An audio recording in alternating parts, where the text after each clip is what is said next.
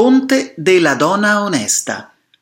Subito dopo i Frari, invece, si trova il Ponte della Donna Onesta, ponticello in ghisa costruito durante il periodo austriaco come tutti quelli in questo materiale in sostituzione a una precedente versione in pietra.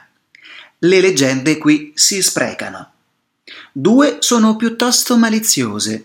Una narra che la struttura fosse destinata a crollare qualora vi fosse passata sopra una donna onesta, motivo per cui il ponte si trova ancora al suo posto, integro e sano. Poco distante c'è anche la faccia scolpita di una donna incassata nel muro. Un autore, Giuseppe Tassini, racconta di due uomini che passando da quelle parti disquisivano sulla mancata onestà del genere femminile e uno dei due, indicando la faccia, disse qualcosa sul fatto che quella era l'unica donna onesta esistente al mondo. Un'altra storia lo associa all'abitazione di una meretrice lì nei dintorni.